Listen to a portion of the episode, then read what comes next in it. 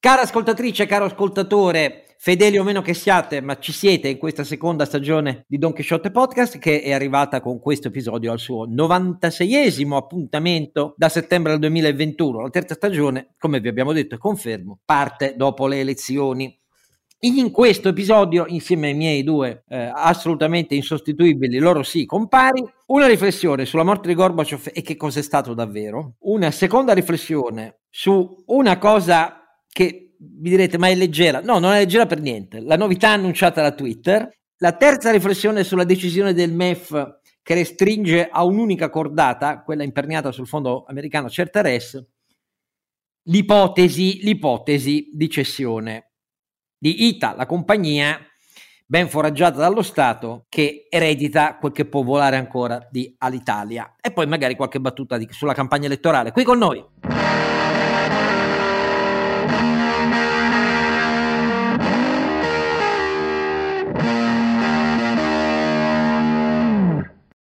Oscar Giannino è sempre Don Chisciotte, tra l'altro ancora per qualche minuto era il compleanno di Don Chisciotte e ringrazia tutti quelli, che, tutti quelli che mi hanno fatto gli auguri perché non li ho potuti ringraziare uno per uno, veramente troppi, non li merito, eccetera, eccetera, ma grazie a tutti col cuore in mano. E però ci sono i due fondamentali. I due fondamentali sono innanzitutto Sancio Panza che avete già sentito. Renato Cifarelli che rinnova gli auguri a Oscar eh, per il suo compleanno 99esimo, ricorda... 99esimo insomma, proprio 90, boh. 96esimo eh, episodio sì. e, e... e 96 anni cioè, Berlusconi su TikTok è più giovane di me mi scappa una risata ma non ne parliamo Va bene, comunque su Don Chisciotte... Ah, non no, di Don, di Don Chisciotte.it è il sito. Eh sì.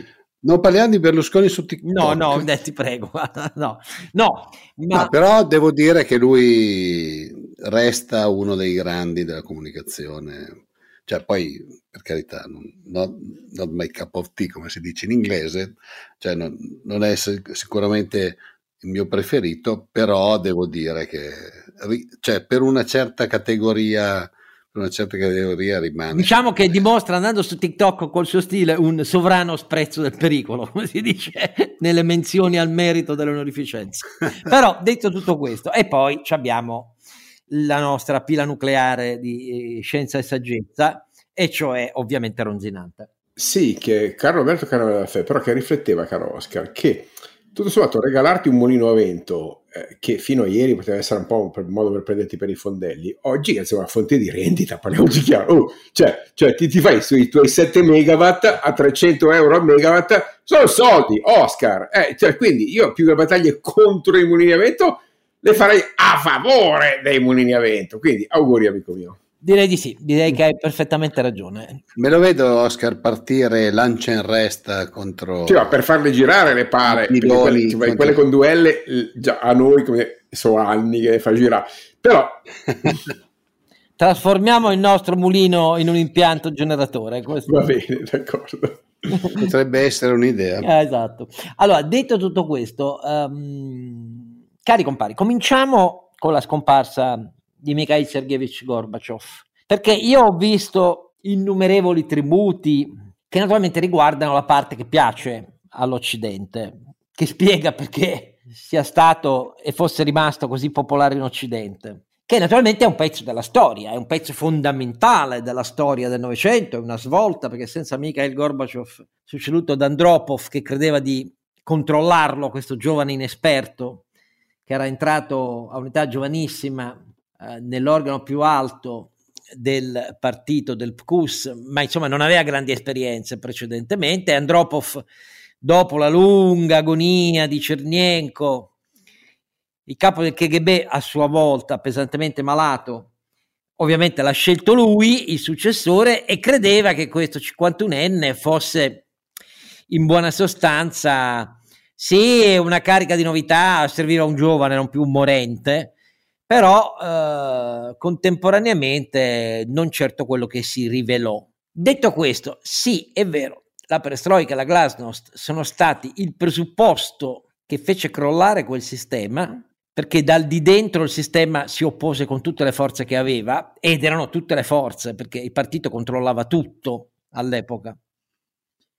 E ciò malgrado, grazie a una totale cambiamento dell'atteggiamento internazionale nei colloqui con la Thatcher, con Reagan e così via, si posero tutte le premesse perché poi alla fine cadde il muro, finì la guerra fredda, si fece l'accordo sugli euromissili che dall'inizio degli anni Ottanta aveva infiammato l'Europa, la questione degli euromissili che l'Italia e la Germania schierarono accogliendo l'appello americano della Nato perché i sovietici avevano per primi schierato missili di teatro nucleari, cioè i loro SS-20 e quei tre anni dall'82 all'85 la decisione fu assunta sul governo Spadolini furono anni con le piazze infiammate in cui tutti i pacifisti e il Partito Comunista era ovviamente contrario ai missili NATO, quelli sovietici per loro non esistevano, erano confetti. Questa è la storia recente dell'Italia. Eh?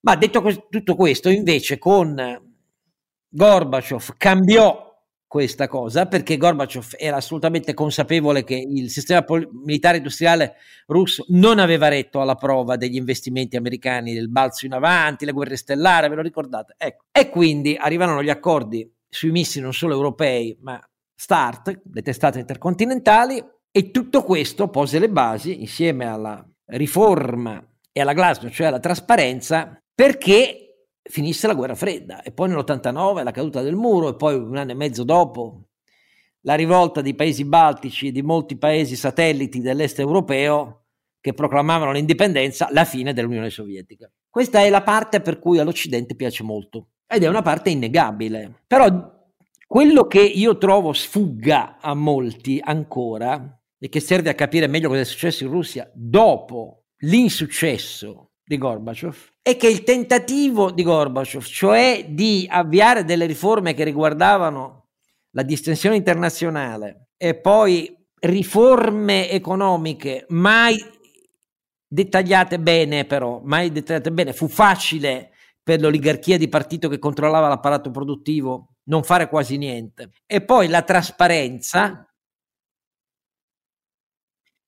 non erano in grado però di trasformare davvero radicalmente il sistema di controllo sull'economia comunista. Non erano in grado di attivare davvero quei diritti di libertà che potevano essere la base costitutiva di un balzo in avanti ben congegnato dell'economia russa avviata a una transizione che con Gorbaciov rimase solo a parole verso il privato. Questa cosa, cioè l'irriformabilità di un sistema comunista realizzato, perché o lo si rottama tutto e per farlo ci vogliono fior di competenze economiche, di impresa, sociali, perché bisogna concepire ex novo un intero ordinamento, un intero apparato di incentivi. Tutto questo è possibile solo se tu tagli radicalmente con tutti quelli che invece hanno in mano queste leve, li epuri. Ecco, in assenza di questo, il caso Gorbaciov dimostra che il comunismo realizzato è irriformabile in un'ottica socialdemocratica lenta. Le socialdemocrazie nascono per riformare con lentezza i paesi del capitalismo brutale di keynesiano, ma quello è un conto. E infatti è arrivato poi con Beveridge il welfare state nel secondo dopoguerra. Alla crisi del 29, Delano Roosevelt reinterpreta la libertà di mercato americano con una potentissima iniezione pubblica e di Stato. Ma la verità è che i sistemi di mercato basati sulla libertà e sulla democrazia, la libera intrapresa, sono riformabili socialmente nel medio-lungo tempo. Il comunismo no, perché se non lo epuri, suscita inevitabili reazioni interne, quelle che portarono poi, quando c'era già prima dell'avvento di Yeltsin, al, col- al tentato colpo di Stato fatto dai quattro capi militari sovietici che controllavano ancora l'apparato e che però era organizzato coi piedi perché la Russia oramai era in quelle condizioni e che portarono poi dopo Yeltsin presidente a un avvio di riforme vere ma totalmente mal congegnate che consentirono ai vecchi apparati del partito trasformati in eh, manager e imprenditori e a una nuova leva di affaristi, gli oligarchi, silovichi per capirci, di innervare poi quel sistema che ha trovato in Putin il vendicatore di quello che viene considerato dalla maggioranza dei russi, qualunque sia la loro opinione politica sui capi, un disastro, cioè la fine dell'Unione Sovietica. Ecco, questo per essere chiari, questa roba qua non possiamo dimenticarla. Il comunismo è irriformabile. Tutti i tentativi dei partiti comunisti europei di credere che c'era una lezione in quello e che sarebbe diventata una socialdemocrazia potentissima la Russia sono svaniti come neve al sole. Allora io mi permetto di dire che ricordare questo punto di fondo serve a capire meglio l'ascesa e la forza di Putin, serve a capire meglio la docilità che rimane una delle caratteristiche di massa dei russi che non sono elitari e non hanno studiato in Occidente e che è il ciò che plasma la base su cui Putin poi ha eretto anno dopo anno la sua strategia di fronte alla quale l'Europa e l'Occidente sono rimasti assolutamente muti e sordi, perché la guerra dell'Ucraina di quest'anno nasce da anni e anni di azioni militari, di provocazioni militari. La seconda guerra in Cecenia di Putin, con cui Putin esordisce, era già evidente. Eh, eh, Putin tre giorni fa ha parlato di l'Islam alleato perché è finito l'ordine mondiale fondato sugli Stati Uniti e le presunte liberal democrazie. Lui dice l'Islam è alleato. Ma quale Islam alleato? La prima guerra cecena, dopo l'umiliazione, la seconda guerra cecena, scusate, dopo l'umiliazione della prima guerra cecena, quando lui non era ancora al potere, la seconda guerra cecena applica il seguente criterio: spianare con l'artiglieria e gli aerei villaggi e città caucasici dove c'erano islamici che rifiutavano di essere servi alla Russia e continuare a essere annessi alla Russia, spianarli, sostituirli con marionette, quelli ancora oggi che poi gli danno i reparti per combattere le guerre sporche, e dall'altra parte suscitare il primo ingresso nella storia in ampie forze dei jihadisti che, vista la battaglia anti-islamista di Putin, contro gli islamici secessionisti, la jihad diventa poi la forza operativa sul campo nelle ultime parti della seconda guerra cecena, si installa nel Caucaso e inizia eh, a mietere i suoi successi nel mondo. Ecco, questa è l'idea di Islam alleato di Putin, l'Islam che accetta il suo nazionalismo panrusso imperialista zarista. Questo è. Allora, detto tutto questo, Gorbaciov significa anche tutte queste cose qua. Non voglio fare la voce fuori dal coro, perdonatemi, ne ho parlato fin troppo, però l'irriformabilità del comunismo per chi ha un'idea del Novecento non è esattamente una cosa trascurabile, eh? perché anche i partiti comunisti occidentali, il famoso eurocomunismo, vi ricordate ai tempi di Berlinguer, Santiago Carriglio e così via, Marché in Francia, quella roba lì era un'illusione che fu travolta dallo stesso insuccesso di Gorbaciov anni dopo, anni dopo. Benissimo, questo è quello che volevo dire io, pronto a farmi bastonare dai miei due compari che diranno ma Gorbaciov grande statista mondiale, bla bla bla. No, no, no, se, se, no io penso che sia un, un, fallimento di grande successo, come direbbero la, alla NASA per l'Apollo 13. Hai detto bene tu, è, ogni progetto di ehm, di Gorbaciov si è rivelato un fallimento. Allora noi festeggiamo i suoi fallimenti, benissimo. Eh, festeggiamo il fatto che era un comunista che pensava, pensava, come hai detto correttamente tu, che il comunismo fosse riformabile, che pe- festeggiamo il fatto che eh, da, da, russo pensava che la Russia potesse conservare un ruolo di, eh, di potenza mondiale eh, beh, non è il solo, mi sembra di capire, però insomma, eh, anche questo è un fallimento.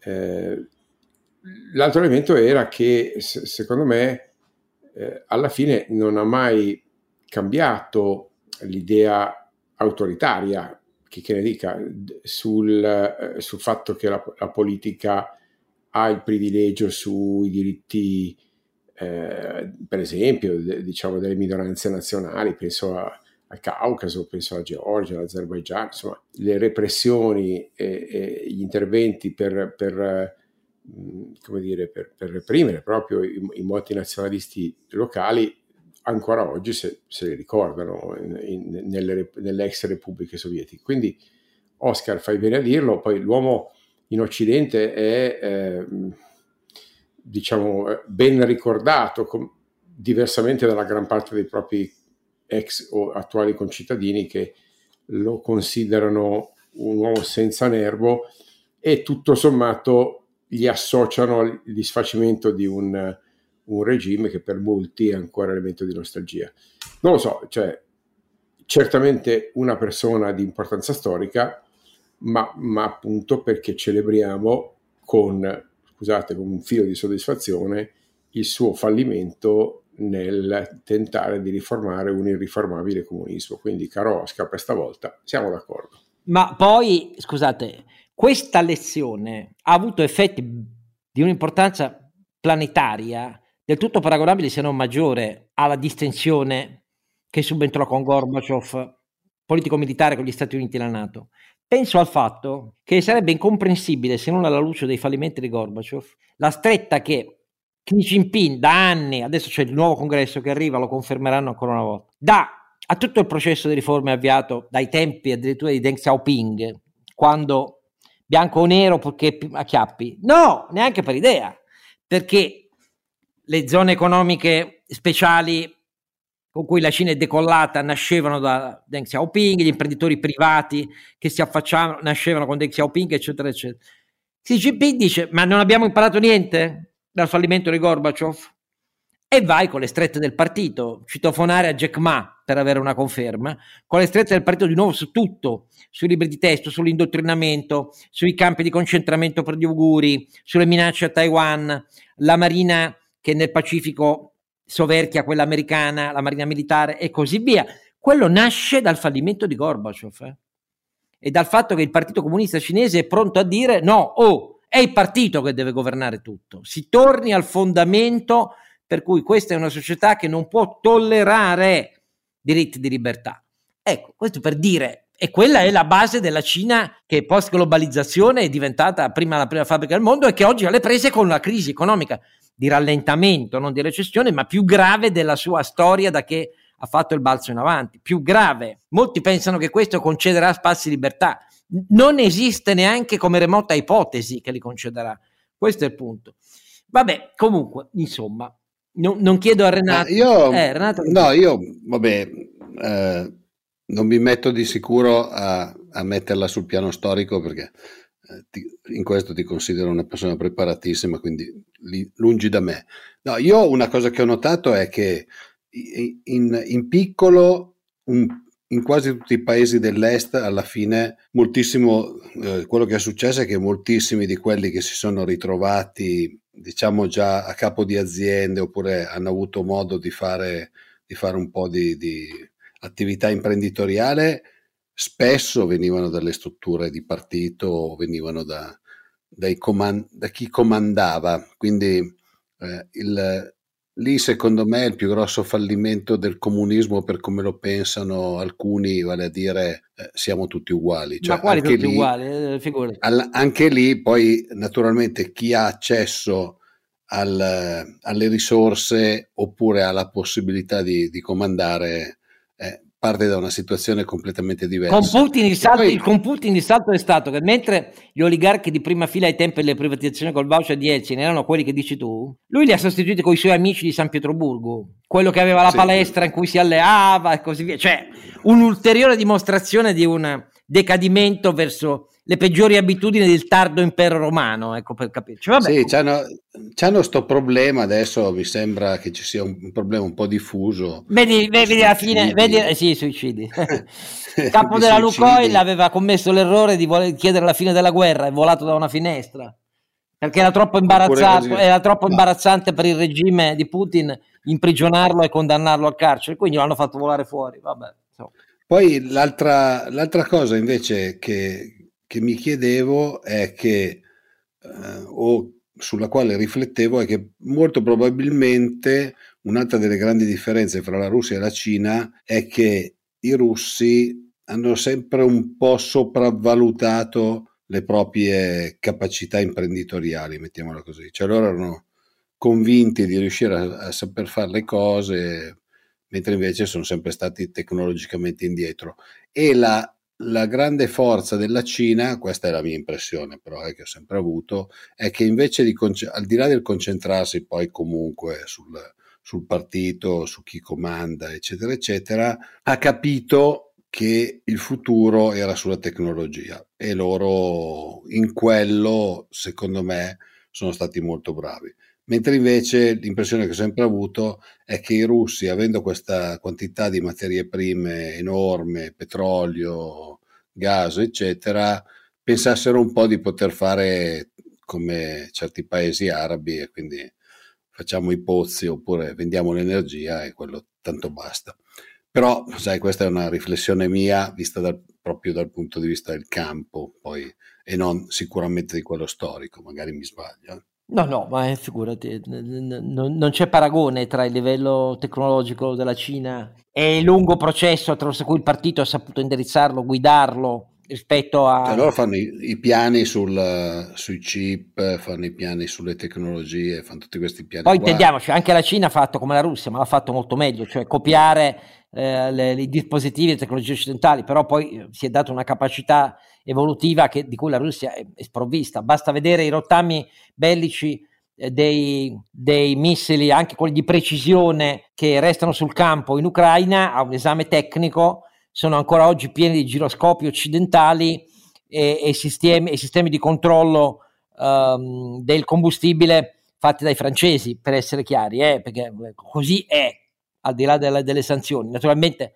cose che c'erano già da anni su quei missili, però per, per capirci, perché, perché, evidentemente la tecnica, la tecnologia russa non è mai stata in grado di risolvere nemmeno questi problemi fondamentali dell'apparato, cioè quello militare industriale che è sempre stato la punta di lancia del, dell'economia russa. Comunque, va bene, va bene, va bene. Uh, direi che possiamo anche dire qualche cosa sulla vicenda della scelta del MEF per la cessione, punto interrogativo, di ITA, la compagnia che ha ereditato la parte... Per l'annuncio, l'annuncio mi pare più l'annuncio della cessione. No, ma no, cessione. non è neanche questo, è, l'annuncio di un preliminare attraverso cui il MEF eh, con poteri, di, del fatto poteri, che parla. Che il potere che gli è stato dato ha limitato a un'unica cordata, quella del fondo Certares con partner che non entrano nel capitale eh, Air France e Delta, la conclusione della trattativa in vista della cessione. Ecco, in vista della cessione, che non mi sbilancerei, non parlerei di cessione, parlerei di una vaga intenzione di mollare la roba con l'elastico, ecco, caro Oscar. Cioè, scusate, scusate, ma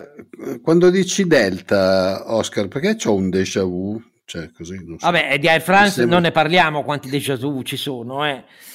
Air France no, no, ma prima, K, prima KLM poi eh, vabbè ma ho capito però detto tutto questo allora io sono molto critico cari ascoltatori sono molto critico um, perché ho visto i giornali inneggiare al fatto che Draghi decide no? non la vedo così vi spiego perché innanzitutto il DPCM con cui si sono incardinate i poteri e le finalità della cessione di ITA è un DPCM che conferiva al MEF, al MEF il potere di perseguire quelle finalità e quindi il bastone di comando della trattativa.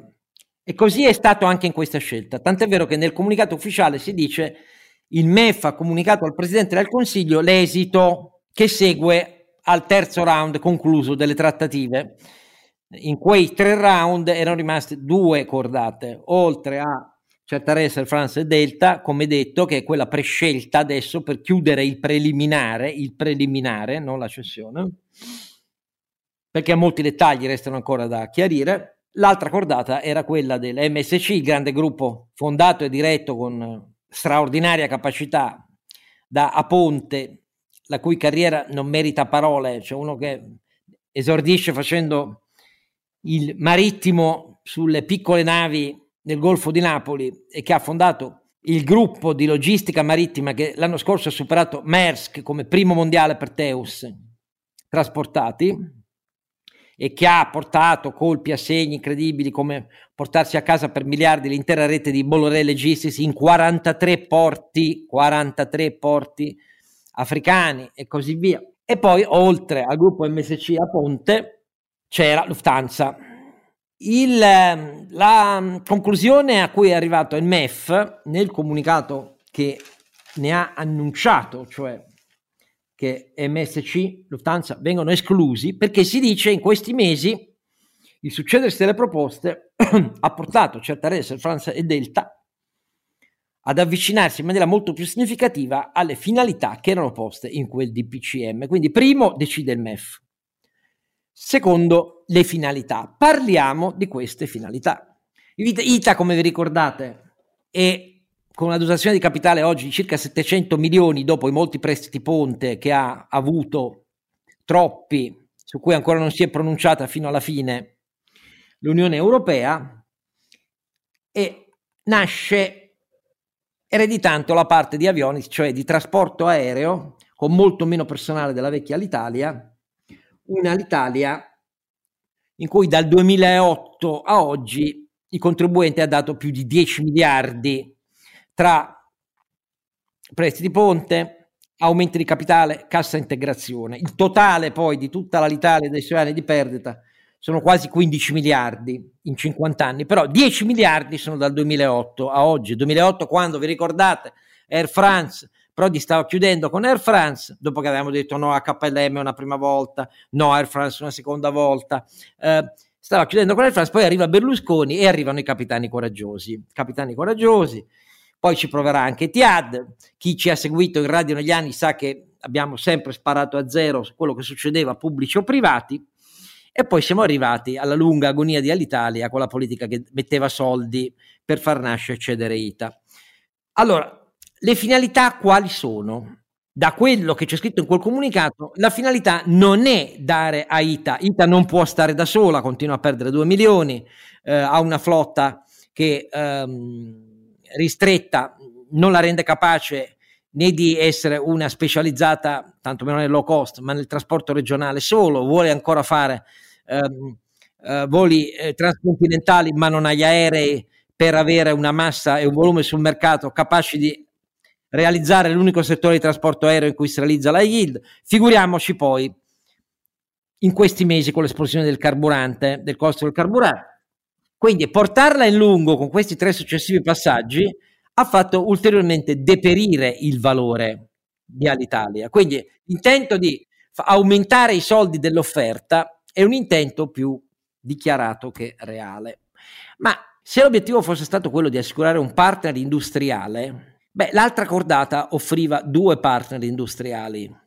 Primo, a Ponte, del tutto interessato a prendere il 60% della compagnia, riservandone il 20% a Lufthansa, a Ponte del tutto interessato a realizzare, vista la sua forza nel settore cargo marittimo, logistica, terminali portuali, quello che tutti i giganti della logistica stanno facendo sia su vasta scala, la Maersk ha da giugno del 2022 fatto partire la sua eh, Maersk eh, Cargo, la sua compagnia aerea cargo, ma basta vedere anche i giganti della logistica come Amazon e così via hanno iniziato a interessarsi a pezzi del trasporto per la consegna e ad accordi con i giganti del trasporto.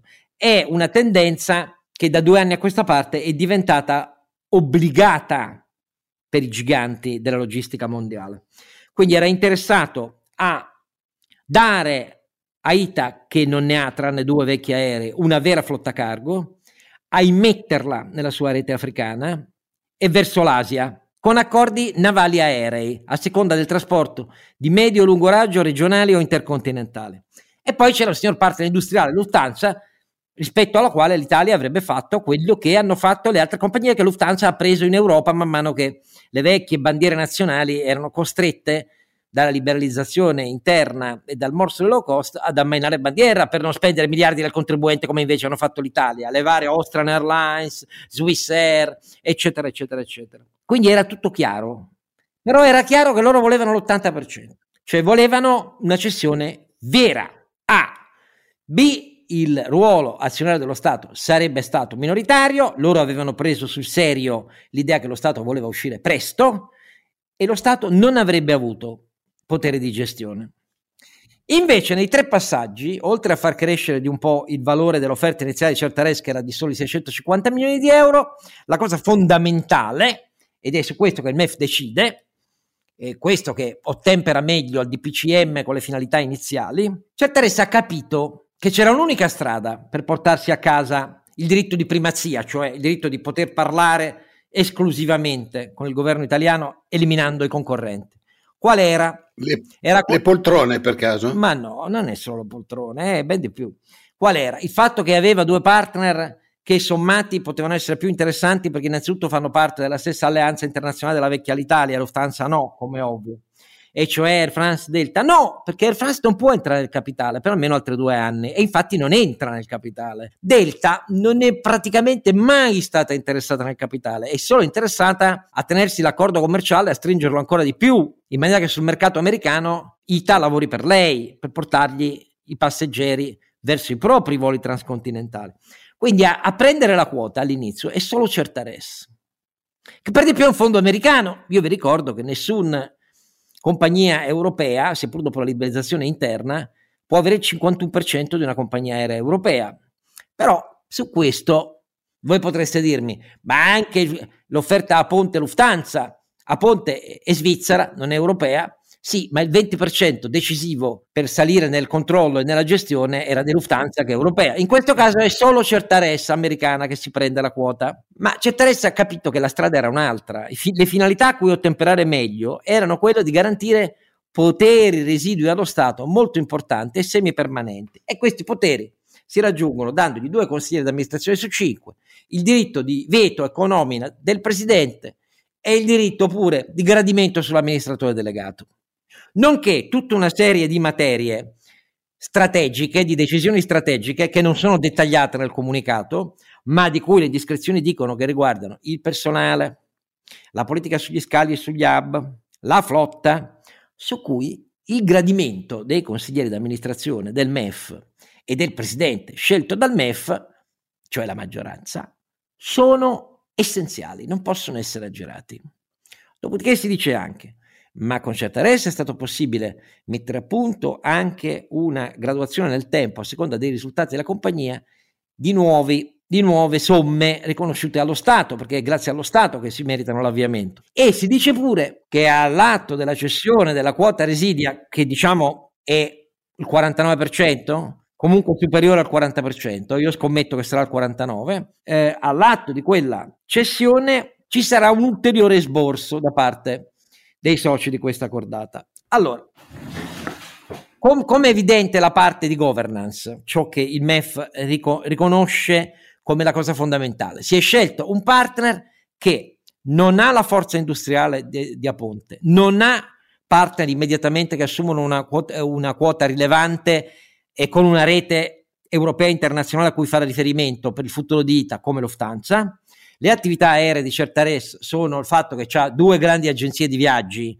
punto, nessun'altra, e una piccola società di componenti eh, per l'aeronautica che sta a Cipro, quindi niente di paragonabile. E ripeto, Air France Certares e, e, e, Delta restano fuori dalla porta. Giudicate voi se questa non è eh, considerata come un'operazione nella quale, primo, il preliminare non si chiude oggi e io scommetto quello che volete, non si chiuderà entro le elezioni. Quindi questa è una formula ponte per lasciare la parola decisiva al prossimo governo. Punto numero uno. Punto numero due. Lo Stato si riserva di una sfera di decisioni sull'operatività e le scelte strategiche di questa compagnia. Tre, tutti fanno finta di dimenticarselo, ma significa che lo Stato con una quota così rilevante rimane anche compartecipe negli aumenti di capitale necessari per quote così rilevanti. Ecco, a me tutte queste cose mi stanno sul gozzo e non mi ritrovo manco per niente con l'idea che Draghi ha deciso. Ha deciso il MEF che ha comunicato a Draghi questo preliminare, che a me sembra solo un modo per dire individuiamo per il prossimo governo i partner con cui chiudere che sono più favorevoli al maggior ruolo permanente dello Stato sul futuro di ITA. Quello che ci hanno insegnato i decenni è che questo errore andava reciso una volta per sempre. Questa resta la mia opinione e se voi pensate che sia estremismo liberista è una puttanata perché non so di quanti altri miliardi del contribuente avete ancora bisogno che vengano bruciati prima di capire che qui non c'entra libero mercato Okay. C'entra il fatto che lo Stato le ha sempre sbagliate le decisioni, ha sempre continuato a parlare di una compagnia di bandiera che da, dai tempi della liberalizzazione aerea in Europa non esistono più le compagnie di bandiera. Ah, voi mi dite però Air France, eccetera, eccetera. Sì, Air France che è sotto ricapitalizzazione non ha dato i soldi indietro. Lufthansa è partecipata dallo Stato tedesco, i soldi indietro li ha ridati, è per questo che Air France non può assumere alcuna partecipazione. Allora, io la penso così, sono pronto a essere bastonato dai miei due compari. Che, sta, che stanno muti, mu, muti, muti. No, io eh, devo dire che ho una lettura molto simile alla tua, Oscar. Alla fine non riusciamo a uscire da questo circolo eh, neanche più vizioso a questo punto. No, speriamo di essere circolo, smentiti, eh, però da quel che si assur- capisce oggi. Assur- da questo circolo assurdo per cui dobbiamo sempre avere lo Stato che ha voce in capitolo e, e può eh, decidere le sorti della compagnia. Mm, sinceramente non lo capisco, cioè, se potevo capirlo probabilmente negli anni 60-70, dove c'era effettivamente una competizione che era basata su compagnie eh, che erano chiaramente eh, le compagnie del, di una nazione, oggi il sistema è completamente diverso, cioè sfido chiunque a dire che Ryanair è la compagnia di bandiera dell'Irlanda, dell'Irlanda cioè fa, fa, più voli, fa più voli interni fa più voli interni in Italia Ryanair che, che ITA, tanto per intenderci, cioè copre molto più, di più Ryanair in Italia a livello di voli interni di ITA. Quindi sinceramente io non, non ne vedo dal punto di vista imprenditoriale, che è quello che cerco sempre un po' di esprimere io, non ne vedo né la necessità né la strategia né eh, la ragione, sinceramente. Cioè, se poi la ragione è, è quella che parla, i parlamentari non hanno mai pagato i biglietti aerei. Insomma, no, ma la cosa, la cosa incredibile eh, è che per... E li pagavamo abbondantemente. Dopo tutti questi anni, i sindacati confederali e anche molti dei piloti erano per Lufthansa MSC, ovviamente, e, sono, e non riescono a capire di questo ribaltamento della scelta. Oh, i sindacati sono sempre stati perché lo Stato ci fosse, ma persino loro hanno capito dopo decenni che lo Stato li ha, li ha portati a perdere migliaia e migliaia di occupati, oltre a bruciare miliardi di contribuenti, su questo i sindacati sono meno sensibili, però così è. E, eppure il MEF ha deciso diversamente. Saremo noi che non capiamo. Certo, il comunicato non ha aiutato molto a capire se non quello che dico io, però. Quindi, se poi qualcun altro vuole essere più chiaro, ma ma oltretutto eh, il, il, discorso è che cioè, oggi è diventato anche difficile definire le compagnie, le compagnie perché una volta avevi la differenziazione fra le compagnie che facevano il largo e lungo raggio, le compagnie regionali, le compagnie che erano poi principalmente con un hub. Oggi anche gli hub cioè, sono completamente cambiati, tanto per intenderci. Cioè, se una volta avevi uno schema di viaggio che era, che era abbastanza chiaro, oggi è completamente diverso. Insomma, cioè, io che viaggio abbastanza, anche se naturalmente non ho viaggiato negli ultimi anni, me lo ricordo ancora quando, cioè, vent'anni fa come si viaggiava, ma Carlo, Carlo Alberto anche, immagino, e oggi è, è un metodo, via- cioè un metodo per viaggiare che è completamente diverso e cambierà ancora perché naturalmente con i costi che ci sono adesso e tutta la situazione geopolitica che c'è adesso cambierà ancora, tant'è vero che ci sono movimenti in atto all'interno delle compagnie, è stata un'estate difficile per il volo aereo e tutte queste cose qua. Noi all'interno di tutta questa situazione siamo ancora lì a guardare chi nomina il presidente mi sembrano boh, comunque bah. probabilmente mi sembrano sono io che sono io che no, la vedo un po' riduttiva insomma cioè, va bene sembra... ma fai partire il jingle e sentiamo Carlo Alberto ma Carlo Alberto che ci dice? Ma Oscar, il piano industriale Lufthansa MSC è un piano industriale che collocava Ita Airways due funzioni, cioè fideraggio su Monaco e, e Francoforte, quindi ha servito alla rete Lufthansa e hai detto bene tu, è un ruolo tutt'altro che trascurabile e certamente in crescita, profittevole, fondamentale per l'economia italiana che esporta e quindi importa eh, perché trasforma, che era quello del cargo. Brutto o bello che fosse, ma ha perfettamente senso. Quindi al di là de- de- delle questioni di governance, no? ehm, era una cosa che diciamo, faceva, dava un contributo significativo alla, alla produttività italiana. La proposta del France è una proposta che non è di Air France, non è nemmeno di KLM, appunto abbiamo visto che il fondo è un intermediario, poi, e quindi c'è, tra l'altro di un fondo, mentre là erano capitali, fammi dire, di aziende ben identificabili, qui il fondo compra, poi che cosa fa il fondo, quindi una privatizzazione, è un dare in mano a qualcuno che poi, poi rivende. Eh, e non è detto che, eh, che, che, Delta sia interessata a comprare, non è neanche detto che, che Air France fra due anni, quando scade il divieto imposto per aver ricevuto gli aiuti pubblici, poi perfezioni la sua richiesta. Quindi condivido l'idea che si tratti di una privatizzazione un po' finta con l'elastico, eh, dove, dove, la governance eh, e, e, la politica di non mollarla ha avuto probabilmente il, eh, il gioco più, più, facile, però torno a dire il piano industriale implicito di France KLM, KLM per adesso a giudicare da quanto, da scar- dalle scarne informazioni che emergono, è, è, è, debole. A me interessa questo, i dibattiti sulla compagnia di bandiera o meno, per me uno, una, un vettore aereo che è un'azienda legittima orientata al profitto, siccome vive di concessioni pubbliche su un bene scarso che sono gli slot o comunque i diritti di transito, eh, non può non avere una funzione, fammi dire, pubblica eh, quindi nel, nel, commentare la scelta del MEF, il criterio che dovrebbe illuminare gli italiani è quale delle due opzioni eh, genera più esternalità positive per il sistema paese. Questa è la domanda corretta in termini di impostazione economica, di governance. Invece la domanda corretta è stata è quale delle due soluzioni mi consente di, di continuare a, a andare avanti a fare le mie porcherie piazzando amici degli amici in quella che è sempre stata una filiale della politica romana. Ecco, purtroppo su questo ti devo seguire. Ai nostri ascoltatori ricordiamo che il giudizio che da cittadini, visto che i soldi sono i nostri, ehm, dobbiamo dare di questo accordo è che il piano industriale che ne consegue diciamo, abbandoni le velleità abbastanza ridicole.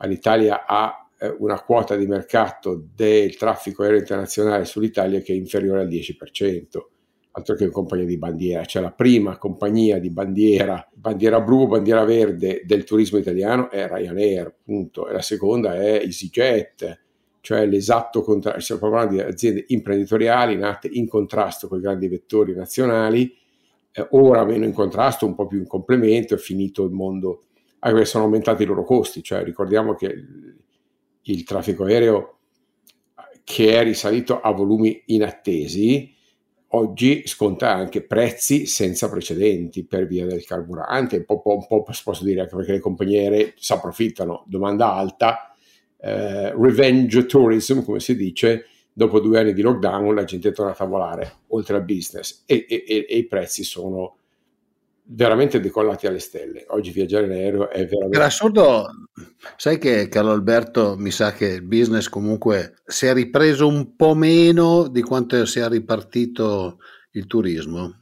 Così a naso mio. Eh, no, non, ho, non ho la segmentazione, ma certamente si è ripreso sì, il turismo assolutamente, lo vediamo. I no, però, però, ragazzi, si è ripreso così tanto che il ridimensionamento che nel, nell'anno e mezzo che di, avevano fatto tutti di Covid, a partire dai equipaggi, lo stesso Ryanair ha dovuto annullare migliaia di voli e così tutte le altre grandi compagnie. Eh. Che, qui, per dirci, sì, è risalito molto più delle attese, tanto più che sono rimasti tutti spiazzati. Questa è un'altra delle cose per cui hanno dovuto arruolare, Ryanair ha dovuto arruolare equipaggi pagandoli cifre che non pagava mai prima perché altrimenti teneva gli aerei a terra, molti aerei a terra, per essere chiari, cioè quindi è comunque risalito in maniera molto molto molto cospicua. Sì, ecco, però dimentichiamoci la narrazione surreale, un po' cialtronesca che fanno tante forze politiche, dicono ah ma l'Italia, scusate, ITA qui c'è 20 anni di abitudini, è difficile passare, eh, ITA Airways è eh, il canale di ingresso del turismo internazionale in Italia Ah, I numeri smentiscono una ricostruzione manipolatoria e populista di questo genere. Ora, io auguro le migliori sorti e migliori eh, futuro a Ita Airways a chiunque venga affidata, ma limitiamoci appunto che una linea aerea che vive di concessioni ha l'obbligo di generare esternalità positive per il sistema economico e sociale su cui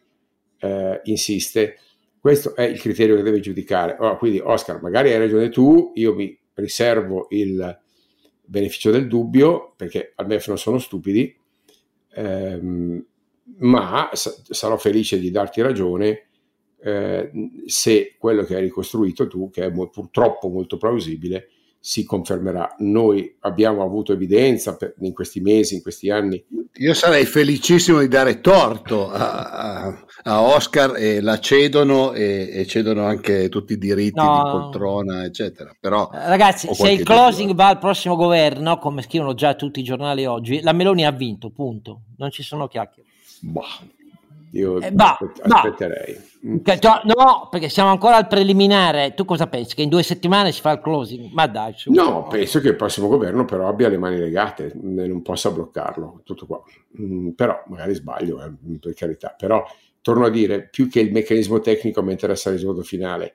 La vendita e la privatizzazione di Italy Airways generano eh, benefici al sistema paese io dico dipenderà dal piano industriale, quello di MSC Lufthansa era abbastanza chiaro, non era da, da fuochi d'artificio, però era un piano serio, eh, dobbiamo capire quello che salta fuori dal, dal, progetto. Siccome il governo giustifica la sua scelta sulla base di una maggiore corrispondenza agli obiettivi stabiliti dal DPCM che disponeva la privatizzazione, giudicheremo l'albero del MEF dai frutti che ha scelto di produrre.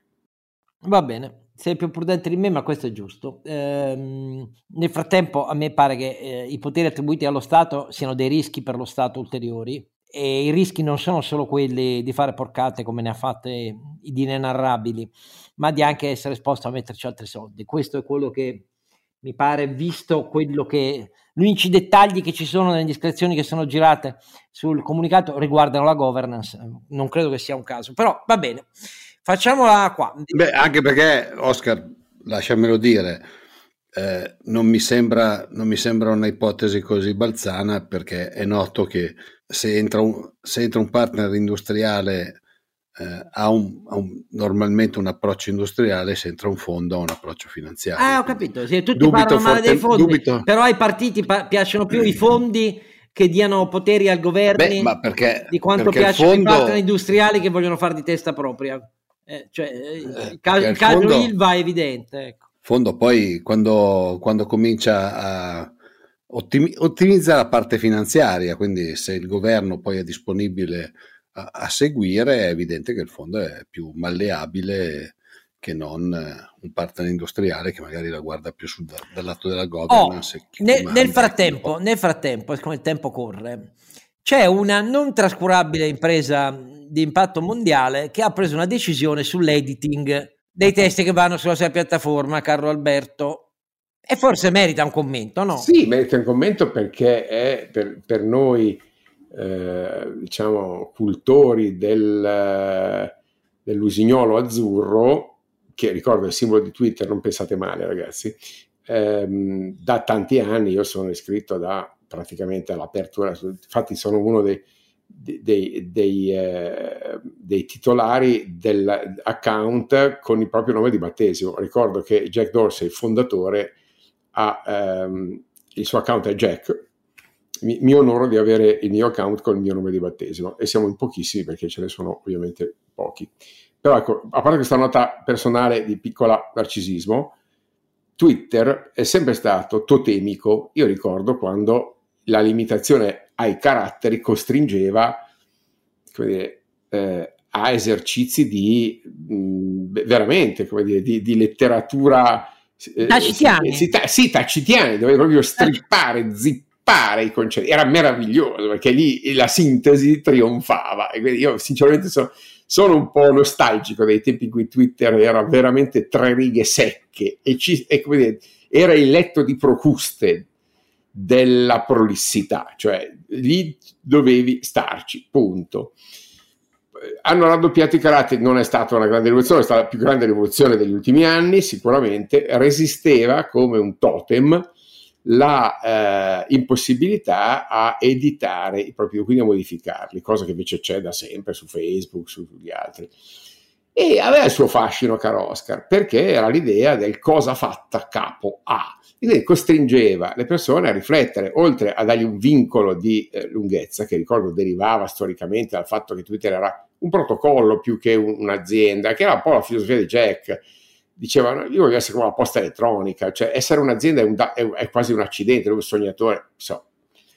Eh, e quindi siccome doveva funzionare anche sui cellulari, doveva avere... Infatti, Infatti la sua vita poi è quella di un sognatore, no? di sicuro. Sì, eh, ma abbiamo bisogno anche di sognatori. Eh, dai Renato, cioè i sognatori quelli cambiano il mondo. No, no, no, ma cioè, non, non, lo sto dicendo, cioè io lo sto dicendo con una fantastica e grandissima ammirazione, ammirazione per Jack Dorsey. Il fatto che, che poi lui si sia tolto dal, dalla, sì, tolto adesso, poi si è alleato a, a, a, quel pazzo scatenato geniale di, eh, di eh, Elon Musk, che, che, tra l'altro tra le sue uscite, ricordi bene, Oscar disse, beh però sto, cioè, dovrebbero permettere l'editing dei Twitter, questa è una delle tante uscite che fece ai tempi del, pochi mesi fa, insomma, della, della sua offerta poi ritirata. Ma tornando a Twitter, noi tutti adepti dell'usignolo azzurro, eh, accogliamo da un lato con, sol, con, sollievo, dall'altro con un po' di nostalgia questa modifica perché,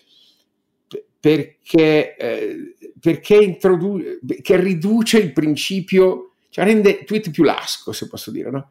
Pezzo, a quel punto è più facile scrivere su Twitter. Non è, è per noi siamo, sempre considerato una cosa un po' elitaria che ti scegli le persone che ti vogliono leggere per un processo di autoselezione. Certo, sono bolle, ma mio Dio, lasciateci la nostra bolla e non rompeteci i maroni.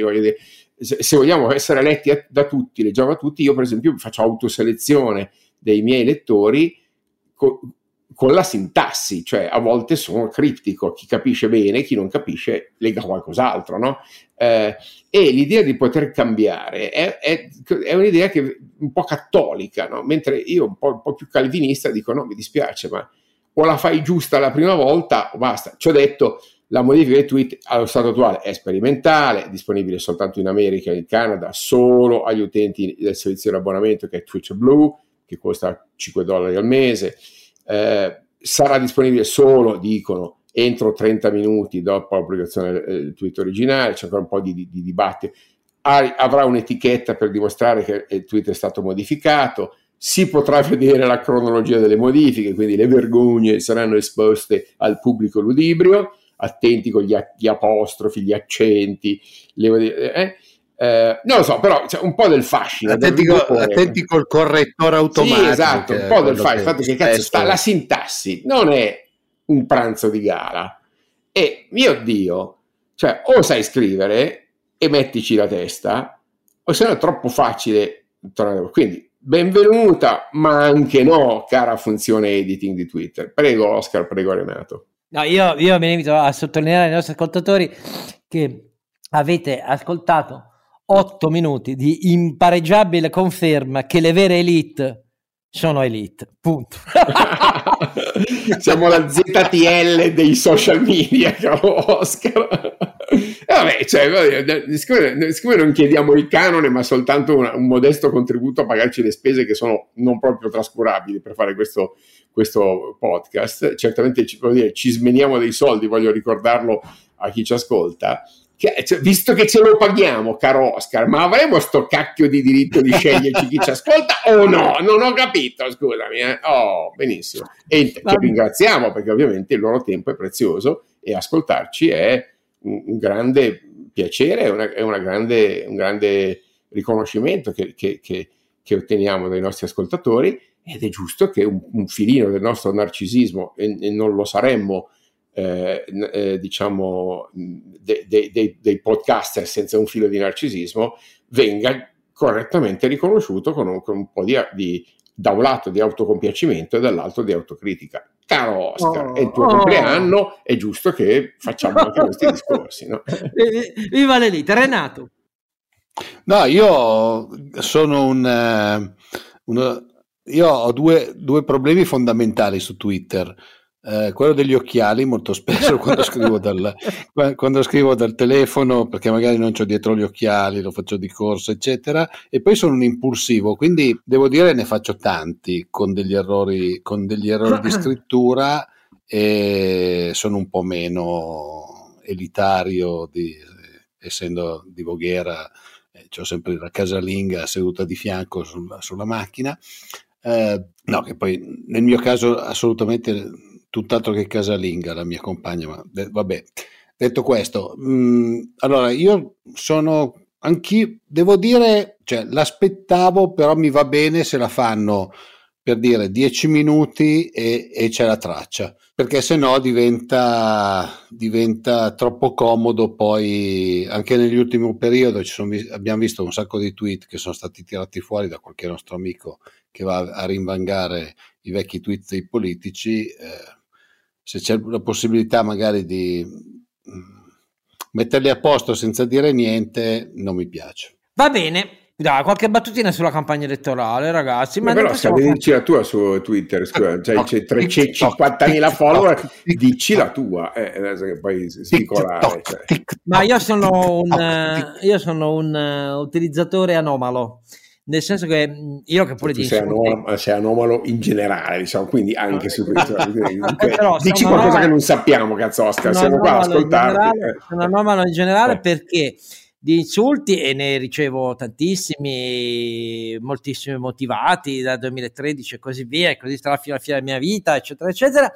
Um, io, sì, io, però non ho mai. Tra noi, Oscar, c'è proprio niente da fare. No, no, no, no. Ma no ho sempre riconosciuto dal primo giorno che sarebbe stato il giusto sì, fio no, da appunto. pagare. Non è questo il punto. Però io non ho mai, mai silenziato nessuno né escluso nessuno, non rispondo certo a tutti, però voglio dire, non ho mai silenziato nessuno, sono silenziato da un mucchio di gente invece e così via, però quindi in questo sono anomalo, perché siccome Twitter è vero che ha una logica tribale, cioè più che convincere si parla ai propri. Io non ho mai, non mi sono mai dato questo scopo perché so che i miei, quelli che la pensano me sono pochissimi. Non credo affatto che i 300 50, 60 mila, non mi ricordo più quanti sono, che mi seguono eh, la pensino come me.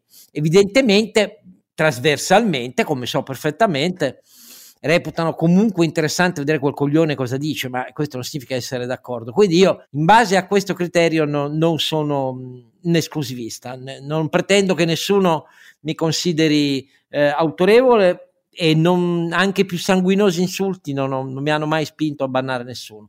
Mi dispiaccio di chi banna eh, a ogni sfumatura critica, perché questa è, un, è, una cosa che per me è inconcepibile, nel senso che eh, anni quando ero giovanissimo a girare per fare comizi per il Partito Repubblicano nelle più sperdute lande italiane, nei classici palchetti di fronte al circolo del sud dove i vecchi seduti dicevano vediamo sto cretino che ci viene a dire, mi hanno insegnato ad avere una certa, diciamo, incoercibile resistenza agli insulti pur di parlare. Quindi sono del tutto anomalo quindi benvenga questa cosa ma non mi cambierà la vita. Io per più per in più eh, per, per, la rapidità con cui chiunque eh, legge o ha i miei messaggi sa che faccio un mucchio di tipos che non correggo mai o quasi tranne quando siano equivoci sul significato, che non correggo, ma non è che cancello i tweet, eh, li correggo mettendo sotto la no, su, su, Twitter sei leggib- leggibilissimo, Oscar.